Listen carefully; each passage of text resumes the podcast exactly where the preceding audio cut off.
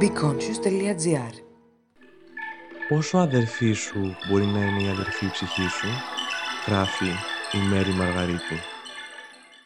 Ίσως είσαι μόνος, ίσως και όχι.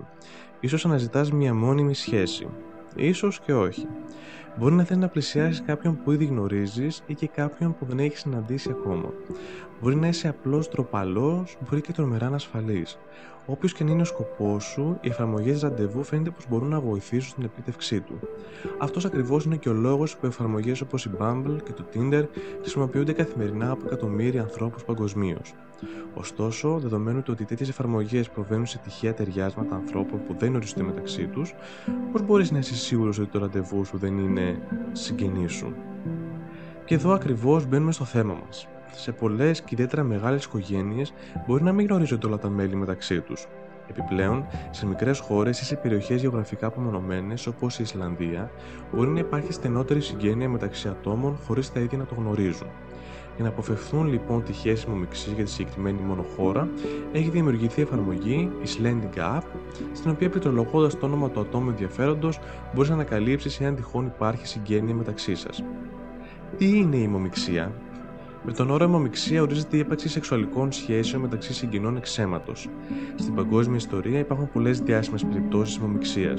Στην αρχαία Αίγυπτο πραγματοποιούνταν αιμομηξία μεταξύ των οικογενειών των Φαραώ με σκοπό την αναβίωση του γάμου των θεών Όσυρη και Ισίδα, ενώ στην αρχαία Ελλάδα υπήρξαν περιπτώσεις αιμομηξία όπως αυτή του Ιδίποδα με τη μητέρα του Ιωκάστη. Ωστόσο, και στη νεότερη ιστορία υπάρχει πλειάδα περιπτώσεων βασιλικών οικογενειών, τα μέλη των οποίων προέβηναν σε αιμομηξίε με σκοπό τη διατήρηση του αμυγός βασιλικού αίματος στους απογόνους και ταυτοχρόνως μελλοντικούς βασιλείς. Ωστόσο, ποιες είναι οι επιπτώσεις της αιμομηξία, Γρήγορα έγινε αντιληπτό πως οι απόγονοι αιμομηκτικών σχέσεων έπασχαν στην πλειονότητά τους από διαφορετικές και πολύ σοβαρές ασθένειες, οι οποίες είτε επηρέαζαν σε μεγάλο βαθμό την ποιότητα ζωής τους, είτε δεν τους άφηναν να επιβιώσουν για πολλά χρόνια.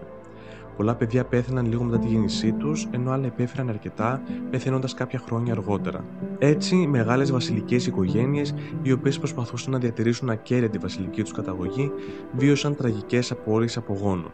Ανάμεσα στις πιο γνωστές ασθένειες, οι οποίες προέρχονται από ομομοκτικέ σχέσεις, συγκαταλέγονται η συγγενής κοφαλαλία, η μικροκεφαλία, η αιμορροφιλία και η πυκνοτισόστοση, σύνδρομο του Λούζ Λοτχέκ. Στην πλειονότητά τους, οι ασθένειες αυτές οφείλονται σε μεταλλαγές ενός γονιδίου και κληρονομούνται με υπολοιπόμενο τύπο κληρονόμησης. Αυτό πρακτικά σημαίνει πως πρέπει και οι δύο γονείς να είναι φορείς της ασθένειας, εφόσον είναι υγιείς οι ίδιοι, ώστε το παιδί να έχει 25% πιθανότητα να νοσήσει. Επιπλέον, για αυτές τις κατηγορίες ασθενειών, οι πιθανότητες να είναι και οι δύο γονείς φορείς είναι εξαιρετικά μικρές. Οι πιθανότητες αυτές, ωστόσο, μπορεί να εκτοξευθούν όταν οι δύο γονείς είναι στενοί συγγενείς, καθώς σε αυτήν την περίπτωση προέρχονται από κοινό προγονικό κινητικό υλικό και υπάρχει πολύ μεγαλύτερη πιθανότητα να είναι φορείς της ίδιας ασθένειας. Επιπλέον, έχει δειχθεί πως όσο πιο στενή είναι η συγγένεια μεταξύ των ατόμων, τόσο αυξάνονται οι πιθανότητες εμφάνισης κάποιε ασθένειε.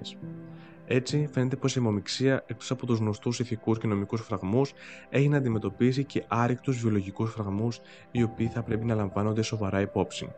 Θα πρέπει λοιπόν όταν γνωρίζουμε ένα καινούριο άτομο να μαθαίνουμε τουλάχιστον κάποιες βασικές πληροφορίες, ώστε να μην βρεθούμε στη συνέχεια προεκπλήξεως.